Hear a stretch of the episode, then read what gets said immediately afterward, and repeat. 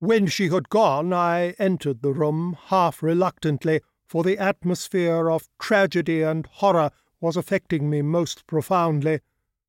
It was a smallish room, almost unfurnished save for a range of cabinets such as insect collectors use, and opposite one of these a man lay motionless on the floor, looking with his set marble white face and fixed staring eyes like some horrible waxwork figure. I stooped over him to see if there were any sign of life, but even to a layman's eye the fixity, the utter immobility was unmistakable. The man was dead beyond all doubt. I listened with my ear at his mouth and laid my finger on the chilly wrist. But the first glance had told me all. The man was dead. As I stood up, still with my eyes riveted on the face, set in that ghastly stare, I became conscious of a certain dim sense of recognition. It was a strong, resolute face, and even in death, the fixed expression spoke rather of anger than of fear. Where had I seen that face? And then in a flash I recalled the name that the housekeeper had called through the telephone Mr. Drayton. Of course, this was the brother of my neighbour in the Temple, Sir Lawrence Drayton, the famous Chancery lawyer. He had spoken to me of a brother who lived at Hampstead, and there could be no doubt that this was he. The likeness was unmistakable. But as I realized this, I realized also the certainty that this crime would become my professional concern.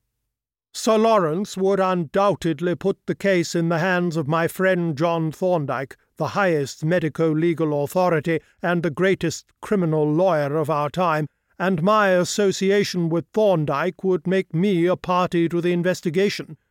And that being so, it behoved me to gather what data I could before the police arrived and took possession. The mechanism of the crime was obvious enough though there were one or two mysterious features. Of the cabinet opposite which the body lay, one drawer was pulled out, and its loose glass cover had been removed and lay shattered on the floor beside the corpse. The contents of this drawer explained the motive of the crime, for they consisted of specimens of jewellery, all more or less antique, and many of them quite simple and rustic in character, but still jewels. A number had evidently been taken, to judge by the empty trays, but the greater part of the contents of the drawer remained intact. The rifle drawer was the second from the top. Having turned up the gas and lit a second burner, I drew out the top drawer. The contents of this were untouched, though the drawer appeared to have been opened, for the cover glass was marked by a number of rather conspicuous fingerprints. Of course, these were not necessarily the prints of the robber's fingers, but they probably were, for their extreme distinctness suggested a dirty and sweaty hand, such as would naturally appertain to a professional thief in a state of some bodily fear. Moreover, the reason why this drawer should have been passed over was quite obvious. Its contents were of no intrinsic value, consisting chiefly of Buckinghamshire lace bobbins with carved inscriptions and similar simple objects.